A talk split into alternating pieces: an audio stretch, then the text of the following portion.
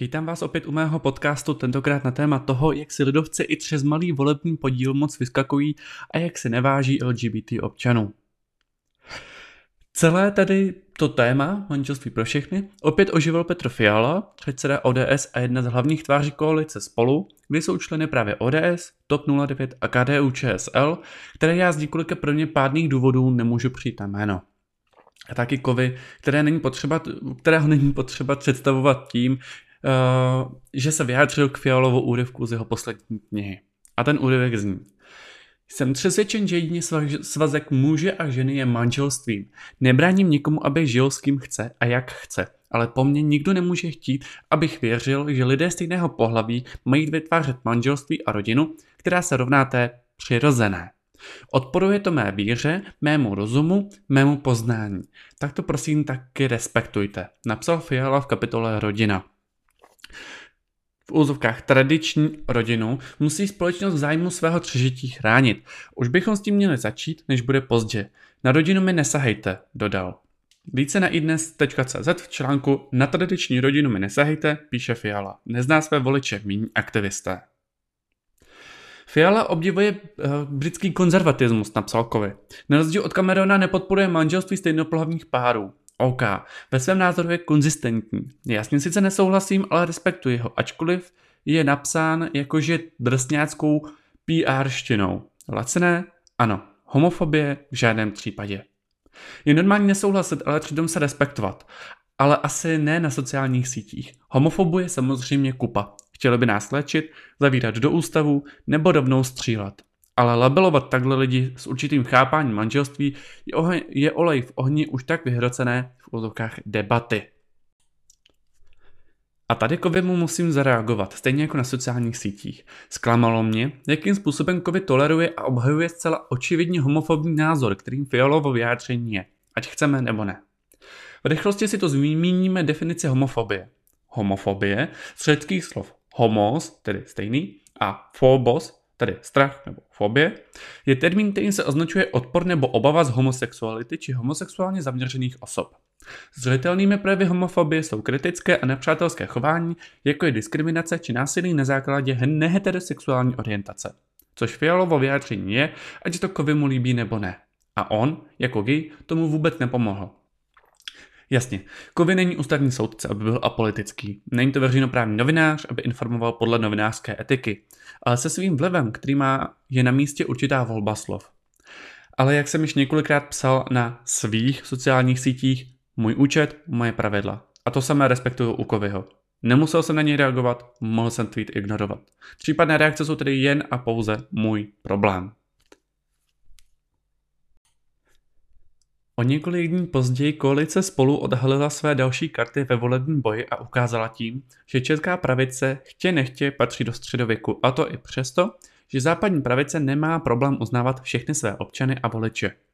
Například koalice CDU, CSU v Německu, kdy kancléřka Angela Merkelová sice nesouhlasí s manželstvím pro všechny, ale větší část členů CDU, CSU pro manželství pro všechny je a ona respektovala jejich rozhodnutí.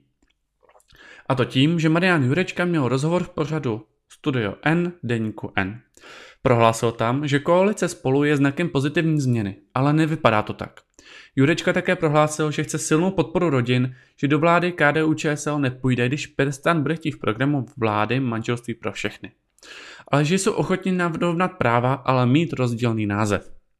A nedokázal vysvětlit, proč se má jedna a ta samá věc jmenovat dvěma různými názvy a že zájmy ne úplně malé skupiny obyvatel nejsou podstatné, protože většinu to údajně nezajímá. Také, že bude proti volnému hlasování v koaliční, koaličních poslanců, prý v tomhle musí být schoda celé koalice.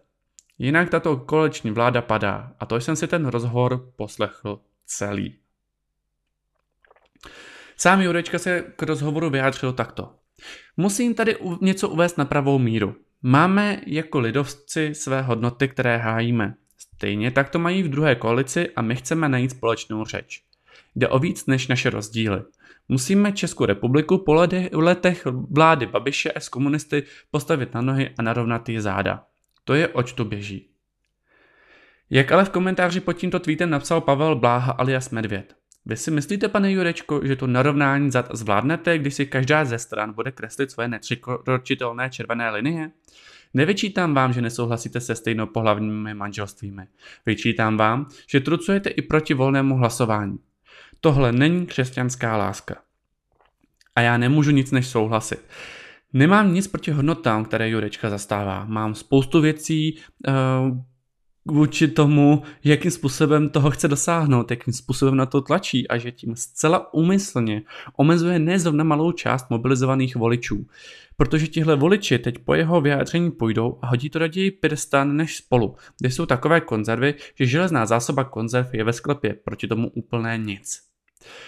Eh, já sám proti Pirstanu vůbec nic nemám. Eh, samozřejmě každý máme určité volební preference. Eh, někdo prostě bude volit Pirstan, někdo bude volat, volit koalici spolu. Je to jeho čistě svobodné rozhodnutí. Jak jsem již nespočetkrát napsal na sociální sítě, zástupce KDU ČSL v Evropském parlamentu a tedy člověk reprezentující Českou republiku na evropské úrovni Tomáš Zdechovský o mne před lety prohlásil na Twitteru, že jsem psychicky nemocný a to jen proto, že má orientace na kluky a ne na holky. Tweet následně smazal. Tolik k jeho odvaze. Od té doby mu ale nemůžu přijít na jméno. Jasně, moje psychika není v pořádku. Hm, každý student psychologie vám řekne, že nikdo není normální, každý máme nějakou psychickou poruchu, jen si to nechceme kdy přiznat. Ale to neznamená, že je v pořádku se na takové funkci takto vyjadřovat o lidech, které je leč jejich nelibosti zastupuje. A zrovna na sociálních sítích. Vyjadřování členů koalice spolu ve veřejném prostoru a mediálním prostoru ještě hodně zamíchá volebními preferencemi. Už jen proto, že Marian Jurečka si dlouhodobě budoval obraz toho milého pána, který, kterému by to možná hodili i ti, kterým, kterým jsou základní nepsaná pravidla KDU ČSL proti srsti. Ale Jurečka to za jeden jediný den, jeden jediný, všechno zahodil a pravděpodobně se dočkáme jen toho, že to ti lidé raději hodí Babišovi. Já doufám, že se vám tento relativně krátký podcast líbil a doufám, že se uvidíme u dalšího dílu. Na příště už chystám opět nějaké, eh, řekněme, lehtivější téma, protože podle uh, statistik, které mám k dispozici, se vám to prostě líbí. Tak zase někdy ahoj.